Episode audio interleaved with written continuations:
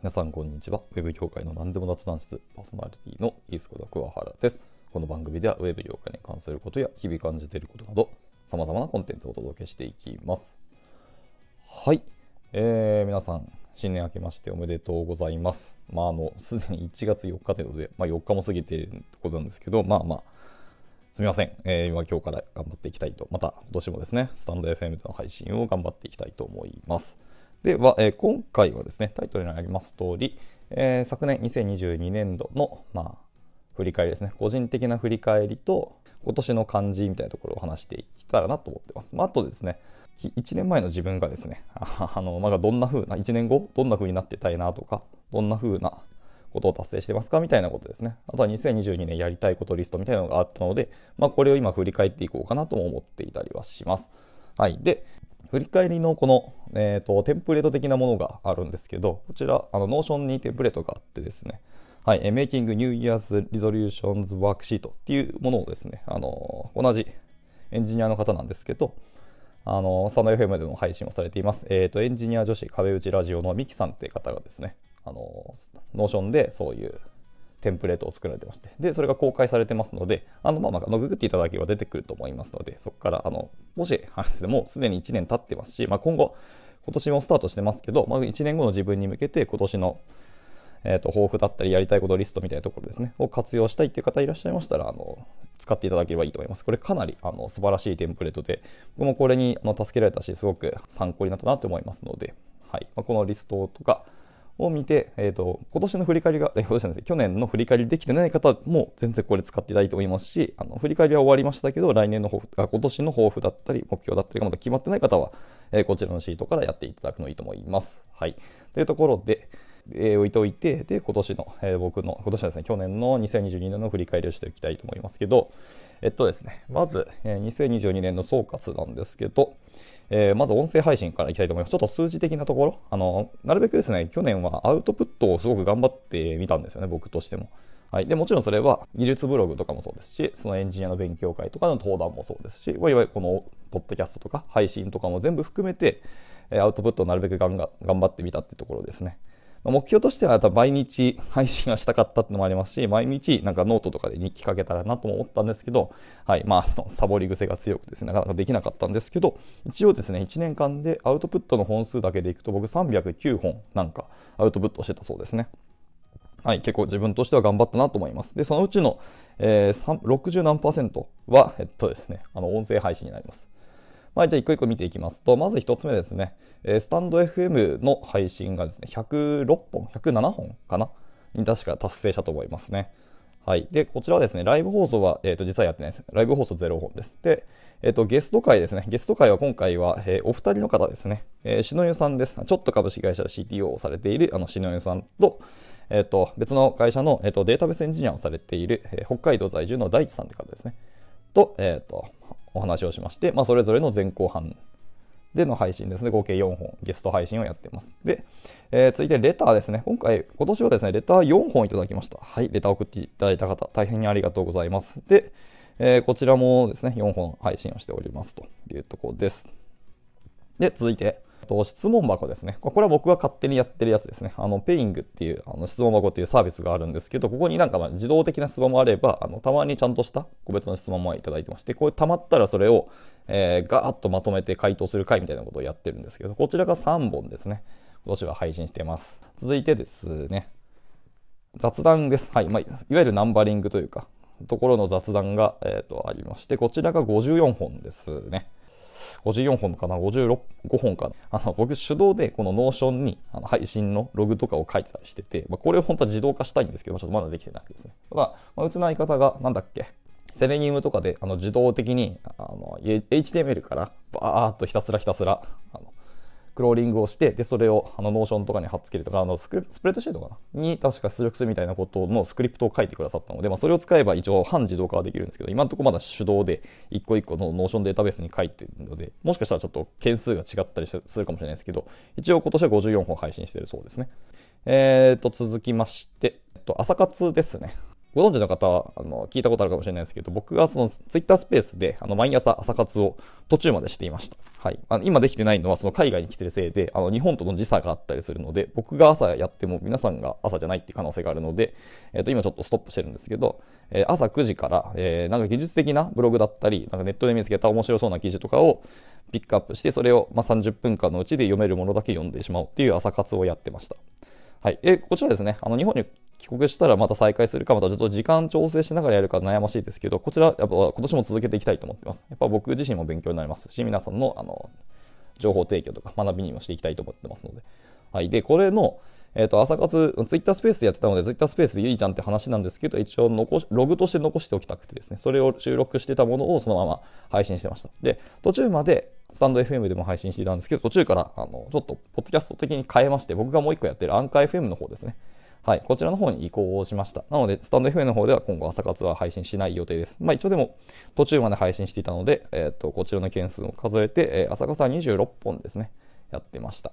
はい。で、続きまして、メンバーシップ限定配信ですね。メンバーシップ限定配信はごめんなさい。今回はね、16本しかちょっと配信できてなくて、しかも後半の方かなり失速してしまってですね。はい、あの、もしメンバーシップ登録していただいた方には大変申し訳ないですけど、今年はしっかり頑張って、えー、配信していきたいと思います。最低でもやっぱり月、まあ、週1本は最低でもやりたいから、やっぱり、まあ、5本ですかね。月5本は最低でもやっぱり配信していきたいかなと思ってますので、まあ、ここで宣言している限りは頑張っていきたいと思います。やっぱお金も絡みますのでね、なるべく皆さんの、まあ、その、まあ、あの、なんか、学習であったりとか、新しい知識とか、気づきとかを与えられるような配信を心がけていきたいと思いますね。今年も頑張っていきたいと思います。まあ、これが今年は、えっと、昨年は16本っていうところでした。はい。以上を含めて、えー、スタンド FM では合計106本の配信をしていたそうです。あとこれ合計の何ですかね、時間とかも計算し、何分間、何時間分喋ったかみたいなのをちょっと計算したかったんですけど、ちょっとそれはめんどくさいのでやめときます。あのデータベースでちゃんと時間も計測してればよかったんですけど、すみません、そこは僕がサボったので、まあない、で今年の課題かなと思ってます。では続いて、えっ、ー、と、アンカー FM ですね。アンカー FM の方の配アウトプットですけど、アンカー FM は109本喋ったそうです。まあ、 stats 的には109本なんですけど、これも、あの、ツイッタースペースの、えっ、ー、と、朝活収録がほぼ全てですね。それ以外のエンジニア的な、えー、自由な配信ですけど、雑談配信は確かに2、3本しかなかった気がしますね。はい。なので、まあ、これも継続的にまたアンカー FM の方に朝活の配信をしていこうかなと思っています。はい。こちらが109本でした。というわけで、音声配信は合わせて215本配信してますね。いやー、なんか頑張ったし、すごく喋り倒したなっていう感じですけど、まあ、僕はあの喋るの大好きですし、その音声の編集するのも大好きだったので、あの苦もなく楽しくやれたって感じですね。はい。では続いて、えっ、と、ブログ、技術記事、えー、勉強会登壇とかですね。はい。こちらですけど、まずノートですね。ノートに41本の、えっ、と、記事を書いてます。まあ、ちょっとテクノロジーな記事じゃないものが多かったりしますけども、こちらでもなるべくあの気づいたことを学び、自分にとって学びだったり、皆さんにとってお知らせしたいこととかっていうのを含めて41本、えー、書いたそうです。だから個人的には、えっ、と、割と書いたと思ってました。ただ、目標からすると全然書いてないので、ここはやっぱり課題ですし、今後、今年もやっぱり継続的に頑張っていきたいと思います。やっぱりですね、アウトプットありきのインプットをしないと人間はもう学びが定着しないっていうのが分かりきってますのでね、そのインプットだけの学びっていうのは、もう小学生、幼稚園児ぐらいですかね、確か年齢的には、もう終わってしまってますので、まずアウトプットして、そこで定着させるっていうところがあの課題になってくるので、しっかりアウトプットをやっていきたいなと思ってます。で、続いて、えー、 Zenn ですね。 Zenn の方に、えーと、技術的な記事を、えー、書く方ですけど、 Zenn の方は5本書きました。で、厳密に言うと、 article、記事の方ですね。あ記事の方は1本しか書いてないです。で、これはあのー、あれですね、12月のアドベントカレンダーで、えー、 Processing アドベントカレンダーがあったので、そこに1本投稿させていただきました。はい。まあ、ありがたくも、えー、トレンドにも乗りましたし、いいね数も確か70いくつかいただきました。本当にありがとうございます。僕のなんか拙い記事だったんですけど、それも書い、あの皆さんがいいねって言ってくれたのはすごくあの励みになりましたし、僕としても少しだけのちょっとなんかね、自信につながりました。あと、ハテブ見ましたけど、ハテブ見たら、えっ、と、ブックマーク200本超えてたので、これまたすごく嬉しかったですね。僕の中で自己ベスト更新してました。ハテブの中では。はい。これもすごく嬉しかったなと思いますし、その批判的なコメントは今回一件もなかったかな。あの、真面目なコメントとか、あの、あの、なんですかね、そういう知見的なコメントをいただいたので、それはすごくありがたと思いますけど、まあ、これも少しなんか僕の中で自信になったなと思います。では続いて、えっ、ー、と、キータですね。キータを今回は、そう今年も1本しか書いてないです。というのも、まあ、僕はもう今技術ブログは完全に全に移しているっていうところなので、キータはちょっと、なまあ、あの、今回必要性があったので書いたんですけど、なるべくはもうキータで書かないので、来年、っていうか今年ですね、まあ、多分ゼロ本になるかなと思ったりしています。で、続いて、えっ、ー、と、勉強会登壇ですね。はい、今年は、まあ、 Speaker Deck を見たら、えっ、ー、と、8本僕は登壇したそうですね。まあ、その勉強会の登壇するスライドは僕も今 Speaker Deck に全部上げてますので、見ましたところ8本だそうです。まあ、そのうち、えー、カンファレンスも1本ありましたね。フロントエンドカンファレンス沖縄ですね。はい、今回 CFP2 本出して1本通りましてありがたくもあの枠いただきました。ありがとうございます。まあ、僕の中であのカンファレンスっていうものにあの自分の by name ですね。あの会社のスポンサーとかからの登壇枠ではなくて、自分の by name での CFP を出して、えーと、採択されたのが今回初めてだったので、まあ、実績解除できたかなと思っています。というところで、えーと、いわゆるテキストというか、それ変形のアウトプットが、合計、えー、何本ですか ?41 の5と1と8なので、えー、55本ですね。というところでした。はい。で、まあ、音声配信の方と集めて合計、えー、309本のアウトプットができました。いや、結構頑張った方だと思いますね。僕、あの現場仕事、なるべく離れてますし、アウトプットというか、まあ、喋りますけど、その採用広報にチーム移ったので、その中30 309本のアウトプットをしたのは結構頑張った方だと僕は思ってたりしますね。はい、であと、えー、プログラミング系でいくと、まあ、昨年からもちょっとやってたんですけど、今年本格的にあの作品を作り始めました、あのジェネラティブアートですね。の作品です。あのまあ、デジタルアートと言われたり、クリエイティブコーディングといったり、まあ、いろんな言い方ありますけど、まあ、全部当てはまると思いますが、でまあ、いわゆるプログラミングと,、えっとまあ、数学とか、とかですね、あとそのランダム的なものを含めたあのアートってあり、まデジタルアートがあるんですけど、まあ、こちら generative art ってものですね、今年は300 39本の作品を作って、えー、 OpenProcessing とあと NeoRT というところにアップしてます。で、NeoRT はあの今のところまだ作品としては5、6個ぐらいですかね。基本的には OpenProcessing にアップしてます。あとは一応 GitHub にもソースコードはアップしてますけども、はい。まあ、それはあの草を生やしたいからというためですけども、一応アップしたものがありますので、あの興味ある方は見てみてください。まあ、一応概要欄にもあのリンクは貼っておこうかなと思います。あと、ツイッターでもですね、あの、シャープ P5JS とか、えー、えー、シャープ generative art とか、まあ、シャープデイ daily coding とか、まあ、 creative coding みたいないろんなあのハッシュタグがありますけども、その辺でもツイートしてますので、まあ、そこから追っていただくと、あの、私のものがあるかもしれないですね。ところでした。で、こちら39作品です。で、あとはまあ GitHub のあの contribution の数ですね。えー、 contribute の数は、えーと、983で着地したそうですね。ちょっと1000はいかなかったもうちょっといきそうだったんですけど、あともうちょっとなら頑張れよってところだったんですけど、まあ、あの、いろいろあったので、今回は983でと思いましたけど、はい。まあ、あの仕事としてコード書かなくなった割には、あの割とコミットしたんじゃないかなと思っています。まあ、こちらはですね、今年もバンタンテックテックフォードアカデミーさんで、えっ、ー、と、講義一枠持っていまして、まあ、そのスライドですね。そのスライドですけど、僕あのビュー製のスライデブっていうそのサービスが、まあ、ライブラリがありまして、それを使って、えー、登壇スライドを作ってますので、まあ、それ分の、えっ、ー、と、草が生えていったんだろうなと思ったりしてます。というところで、その、えー、と先ほど音声配信とブログ系とかでって言ったんですけど、あとそれにプログラミング、このこのジェネラティブアート作品39作品含めて合計309本のアウトプットですね。はい、もう結構頑張ったと思います。で、まあ、所感としてはですね、なるべくあの量が質に転化するっていうのを僕はあとずっと確か歌い続けたと思ってとにかくとにかく質にこだわりのも大事ですけどまずは量を作ってみてそれが結果質に転化するっていうところを、まあ、実験してみたくなってやってみた感じですけど、まあ、ちょっと不完全燃焼です。309本のアウトプットは少なかったなと僕は思ってますので。はい、で結構ですね僕自身がなんか自己犠牲というか他の人の何かに貢献するあのためになるというか役に立つってことをやっぱり最優先事項にしすぎてしまったせいでちょっと自分の中であの何かを燃やすことができなかったっていうのがあるので、ここは反省だなと思っています。まあ、得られたものとしてはすごくたくさんありまして、やはり、まあ、新しい情報だったり、僕自身の知名度ですかね、あのセルフブランディングもやっぱできましたし、お恥ずかしいんですけど、やっぱり承認欲求がちょっと強めで、やっぱ目立ちたがりなので、他者からの承認はでも結構得られたっていうのは今年は大きかったなと思ったりしてます。あの、すごくネガティブな人間で、自信がないところがあるんですけど、まあ、それでも少しずつ自分に自信を持てたっていうのは大きかったなと思ったりしてます。はい。で、あとですね、なんかそう自分に自信がないとかスペックが低いみたいなのを思ってる。根幹になんかですかね何者かにならなくても良い。え？何者かにならないといけないみたいな。一角の人間にならなければいけないみたいな。脅迫観念がちょっとあったんですけどここからの脱却が結構できたのかなと思います。普通に何者かにならなくても別にいいですし、はい、僕自身として、えーと、楽しく生きていければいいじゃんっていうところもが少しずつ、あの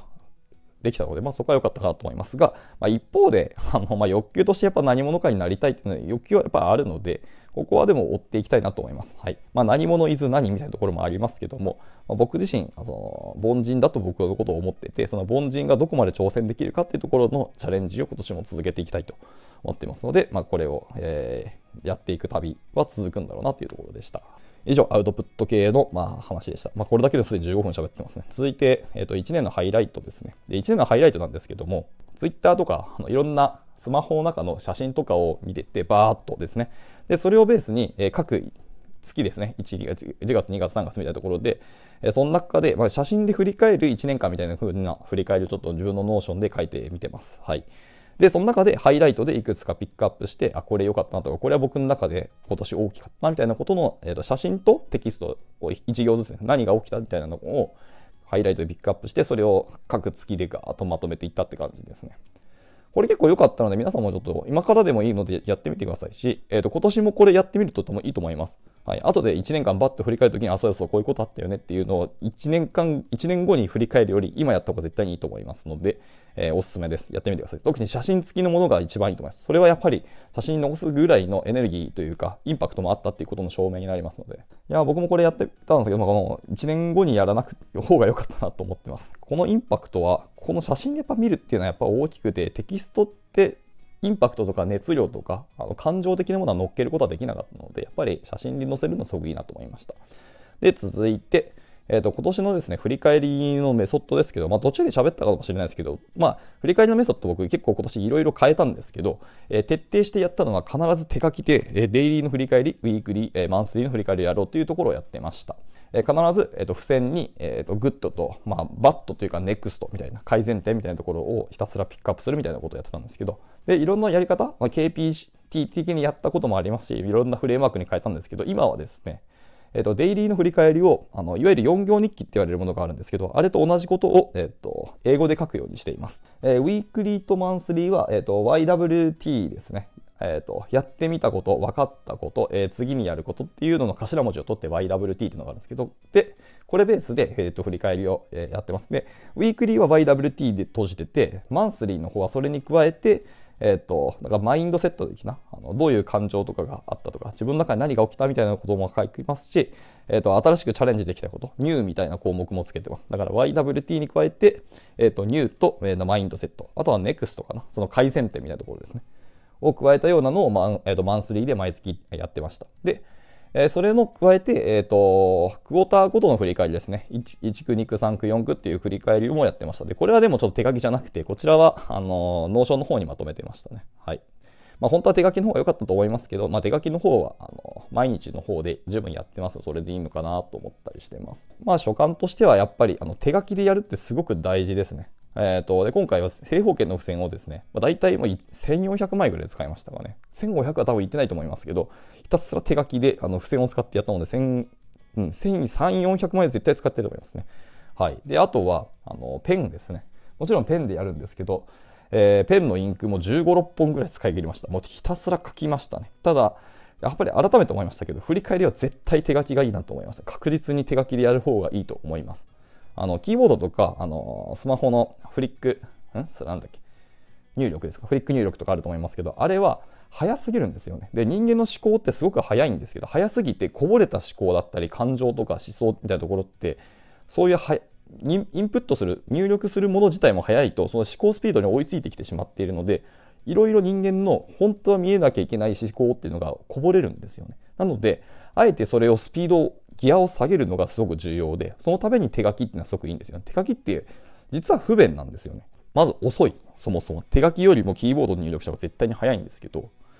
手書きの方が絶対に遅いんです。そのスピード感で思考するからこそ、頭の中ではもう考えは終わってたりするんですよ。でも手書きで書いてるともう一回思考が繰り返されたりするので、意外とですね、思考の質が深さがどんどんあの深まっていくんで、手書きでいろんなものを振り返って書くってすごく大事なのでお勧めしておきます。皆さんもし今年まだ振り返り、今からやる方もいらっしゃると思うので、もしやる方は手書きでの振り返りお勧めしておきます。もしくはもう日記もやっぱり手書きで書くことがすごく大事だと思いますので、アウトプットという観点で、あの、ノートとかにとかブログに書くのもありだと思いますけど、誰にも見せない自分個人としての日記を書くのことは書くことを結構お勧めします。それも必ず手書きで書くことを僕はお勧めしておきます。あと、振り返りに関してはですね、本当はでもデイリーって言いましたけど、僕実は毎日ちゃんとできてなくてですね、1週間後に、うわ、やっべえ、やってないってまとめてバーってやったみたいすることもあって、なんかここは本当改善点なんですね。あので、アクションとしてはあのバットではあるんですけど、でも後から1週間貯めてやったとしても、その時のことを後から振り返ってみると、やはり気づけたこととか得られたものが大きかったので、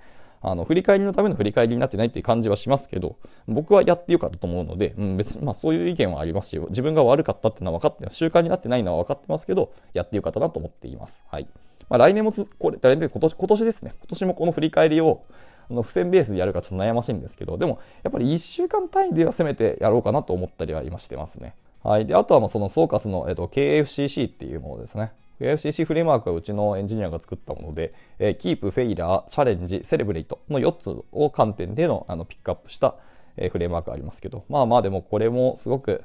良かったと思いますね。自分の中でもキープと、えっと、 failure ですけど、これ failure っていうのがすごく大事で、KPT の P をプロブレムって言いますけど、僕 failure は何がいいかっていうと、あの、やっぱチャレンジしたから failure、失敗があるってことなので、この failure は次の next につながってくれるはずなんですよね。っていうのがすごく観点としては良いなという。で、チャレンジしたので、あの、KFCC の4つ目、 celebrate っていうところもあるんですよ。失敗したとしてもチャレンジしたってことは称賛できるので、自分自身を褒めることもできるので、このフレームワークすごくいいなと思ってます。えー、KFCC です。えー、 keep、failure、challenge、えー、 celebrate っていうのがあるので、もしやってみたことない方はお勧めします。このフレームワークかなり良かったので、はい。これで、まあ、振り返りましたと。で、えー、と今回チャレンジしたこと、まあ、ことに昨年ですね、まあ、振り返りの項目に、えー、とツイッターのツイートも含めるみたいなところをちょっと今後やってみたかったなというところありますし、えー、とアート作品ずっと作り続けているんですけど、今も。えっ、ー、と、チャレンジとして、まあ、古典をやっぱりやってみたいかなと思ったりしてます。結構勇気もいりますし、誰も来ないっていう可能性も全然ありますけど、はい。まあ、目処をつけるか、もう本当にどっかあの箱を借りて、古典やってみようかなと思ったりしていますね。はい。あとは、あの、自分の音声配信にもしっかりあのゲスト配信で、ゲストの方をどんどん呼んでいきたいなっていうところがあります。あとは、えー、っとですね、今年、僕は結構食品とか食べるものをだいぶ改善したんですよ。その結果ですね、僕今身長179点後半なんですけど、体重60キロまで下がっちゃいましてですね、健康的に痩せたんですけど、そもそも僕太ってないのにさらに痩せるっていうことが起きたので、ちゃんと筋トレして、あの、体を大きくしようと、バルクアップしようかなと思ったりしました。筋肉量が下がったっても絶対あると思いますのでね。で、あとはですね、今年チャレンジの中に、ちょっと今年の方針として、えっ、ー、と、まあこれは今後の話になるのであれですけど、一応やってみたいことが一つあるので、その道の確率だったり、自分のあのプラス要素っていうところ、自分のバリューが出せるとこどこだなっていう話があるので、まあ、それはちょっと、えー、この後ですね、また次の配信？次の次の配信かな？どこです？今年の抱負だったり目標みたいなところであのお話しできればなと思ってます。で、あとは、まあ、あの音声配信ですね。スタンド FM とアンカー FM の配信続ける。これもあの必ずやると思ってます。もうやっぱり喋るの大好きなんでね。あとは、えっ、ー、と、後輩に寿司をおごる会っていうのを僕勝手にやってるんですけど、これも今年は継続していきたいと思います。あの、後輩に寿司をおごって、今年も仕事頑張ってくれみたいなところですね。あの、お願いをして僕を助けてくれみたいなことを今年もあの頼ろうかなと思ったりしてます。まあ別にそれだけが目的ではもちろんないし、まあ、先輩面したかったんでしょって言われたらそれもそうですけど、でもなかなかこうリアルで会うこともないし、先輩に寿司をおごってもらう会なんてなかなかないと思いますので、まあそうやって なんかまずは接点作って、なんか関係値ができればなと思ったりしています。はい。で、あと、えー、昨年のセレブレイトですね。自分で自分を褒めるってとこなんですけど、えー、一つ目にですね、あの、チャレンジ取締役って言って、まあ、要は役員なんですけど、僕、役員を実は辞任しました。はい。あの、任期も終わったんですけど、一応、あと1年間の延長っていうところで続けようと思ったんですけど、やっぱりいろんな考え出して、やはり、えー、とこの場で、このタイミングで移るしかないなっていうので、辞任をしました。これでも、これの申請出すの結構勇気いりましたし、話するのもかなり勇気いりました。特にその親会社とかあの株主の方々にも説明しなきゃいけないのでここはかなり勇気出しましたけど、まあ、あの辞任できましたと。でついでにちゃんとチーム移動もしましたね。あの開発現場から、えーと、リクルートマーケティングっていうような採用広報だったり、えーと、技術広報のチームに移りました。あとは、えっ、と、ちゃんとですね、海外チャレンジしたって、今今現在そうオランダ来てるって話ですね。配信してるそうです、通りですけど、オランダだったり、あとベルギーと、あとフランスも行きましたね。あのフランス、パリだけですけど、もう行きました。っていうお話ですね。まあ、これも後でやると思いますけど。行ったり、ちゃんと海外に、えー、と約1ヶ月ですね、あの何のプラあの自分たちで全部プランニングをして今来てるんですけど、こういうチャレンジをできたのは結構自分の中で大きかったなと思います。ただまあ、あの案ずるより産むが易しって言葉の通りで、来ると案外やれるぞみたいなところはすごく感じてます。 Leadership Circle Profile っていうあの、まあ、プログラムがあって、うちのメンバーはこれで、えー、と自分のリーダーシップってどんなものっていうのをあの考えていくプログラムがあるんですけど、これに、えーと、フィードバックしてくださいっていうのを依頼があるんですけど、このフィードバックに4人ぐらいかな？来たと思うんですけど、多分全員に本気で、あの、全力で回答したと思います。まあ、頑張りました。これ結構大変だったんですけどね。とか、あとはその、さっき言った通りアウトプット300本までやっぱり頑張ったと思いますし、あと、あの、パーソナルコーチングですね。CTI のっていう団体がやっているあのコーチング応用コースがあったんですけど、こちら104時間ですね。全合計104時間の、えーと、コースが今年、ね、去年ですね、終了しました。8月に終了しました。いや自分としてもこれはすごく頑張ったし、このコーチング研修あったからこそ自分の人生振り返りとか見直しをすごくできたなと思います。なんか本当に、何ですかね。コーチングをするための研修なんですけど、スキルを身につけるの研修だったんですけど、その研修含めて僕はコーチングを受けたなって本気で思いますね。でやっぱ自分の人生このなんか変えてみたいとか今どうしてもなんか煮詰まってるけど最後の一歩出ないみたいな人には本当お勧めします。もう自分をどうしても変えたい方にはこの CTI のコーチング僕はお勧めしておきます。コーチングもですねいろんな流派だったりやり方とか宗派的なものがあるんですけど僕はすごく CTI は良かったなと思ってますので興味ある方は門叩いてみてください、えー、でやっぱお金も高いですしあれだったらあの別に僕で良ければあの無料もないしは格安であのコーチングさせていただきますので、もう興味ある方はお声掛けお声掛けください。で、まあ、ラストですね。えっ、と、もう30分超えるので、ザザザッと、えっ、と、冒頭で読みました、えー、ミッキーさんの、え、振り返りシートですね。これを見つつ、え、今年僕頑張ったこととか、あのチャレンジ、1年後どうなってたいみたいなところの、え、お話の振り返りをして終わろうかなと思ってます。えー、とざっといきましょうか。1年後の自分はという問いですけど、1年後自分は何歳になってますかって35歳ですね。学生卒業してから9年経ちましたっていうところですけど、えー、どんな仕事をしていますかというところですけど、なんか広報的 something だったり、組織を横断したエンジニア組織の何かとか、まあ、ワンチャン人事になってるんじゃないのというところもあったり、あとはですね、え何かしら海外の企業と仕事をしているという話っていうか、まあ、が僕の1年前の、えー、と予想だったらしいですけど、えー、まあ、広報的な something とか、その組織を横断したエンジニア組織の何かというところはもう今まさにやってますので、ここは達成したなと。人事には結局は選ばなかったというところなので、まあ、ここは別にいいなと思ってます。で、海外の企業と仕事をしているはちょっと残念ながらできてないので、ここは今後の課題かなと思っています。はい。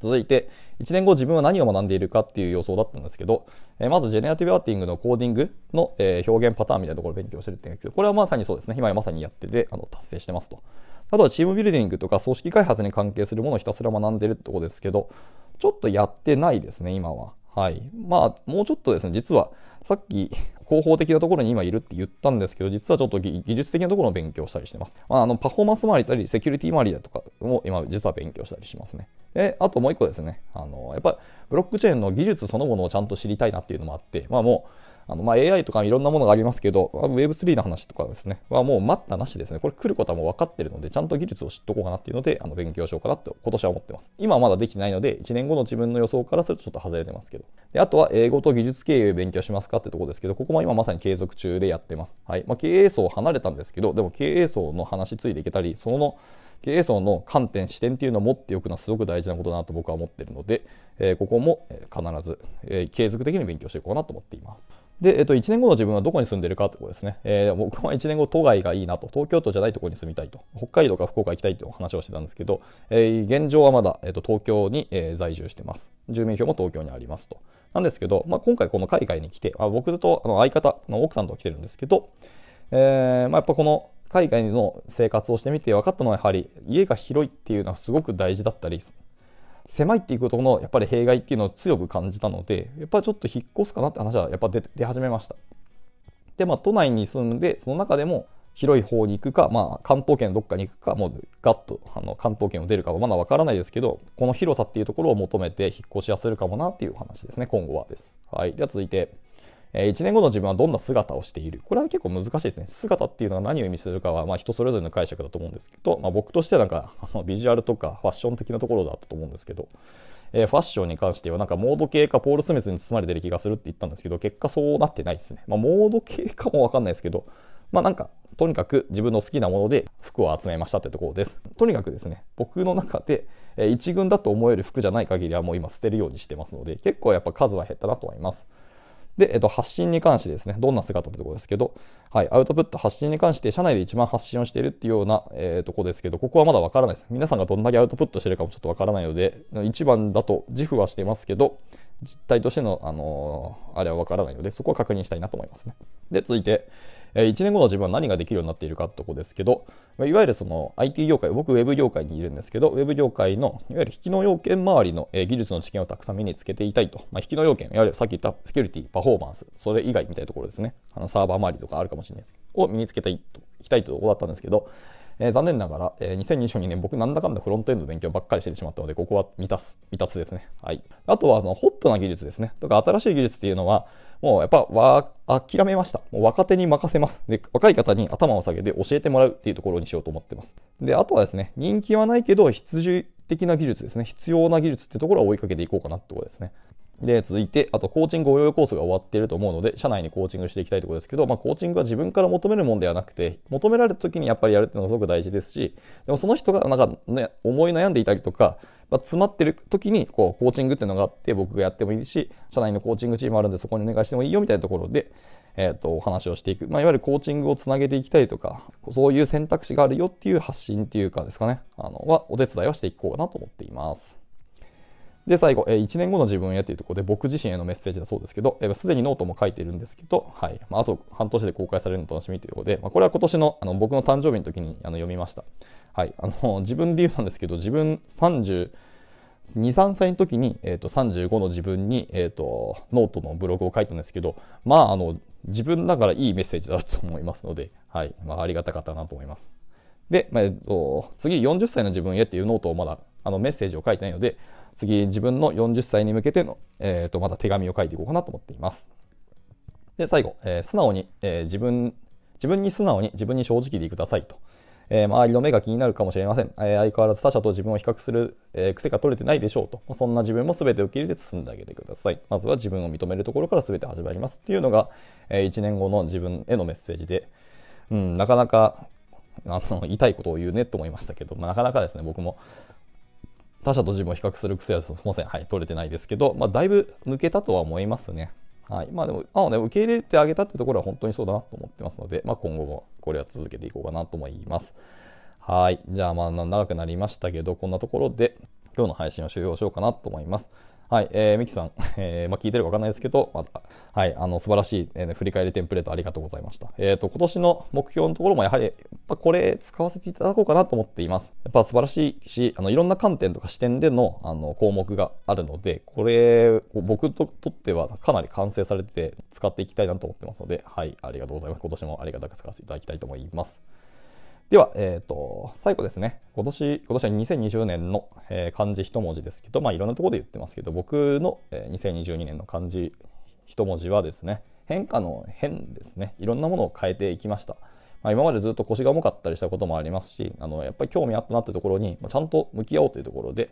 あの、エイヤでいろんなものをやめたりして変化をつけていったっていうのが去年だったので、今年はですね、まだあの分かんないですし、どういうふうになるか分かんないですし、今のところ勝手に思っているところでいくと、えっと、今年の1年の抱負としてはどうですね。はい。変動の動、動くっていう字ですね。いろんなものを動かしていきたい。僕自身が動くっていう、動いていきつつ、他の方々のとか状況、物事を進めていくために、どうっていう文字にしていこうかなと思っていたりします。まあ、どうなるか分からないですけどね。っていうのを、えー、漢字一文字ということにしていきたいと思います。そして2022年の、え漢字は変化の変でした。じゃあ、えー、すいません。かなり長くなってしまいましたけど、えー、昨年の振り返りの、えー、配信は今日、えー、こちらで以上にしたいと思います。また、えっ、と、次からですね、は、あの、抱負であったりとか、あの新年の挨拶的な、え配信だったりとか、あの、カウントダウンですね。はい。あの、海外で迎えたカウントダウンの話もちょっとできればなと思っていますので、はい、お楽しみいただければなと思います。まあ、じゃあ、え今日の配信はこれで終了したいと思います。えいつも聞いてくださり本当にありがとうございます。では、えまた次回の収録でお会いしましょう。バイバイ。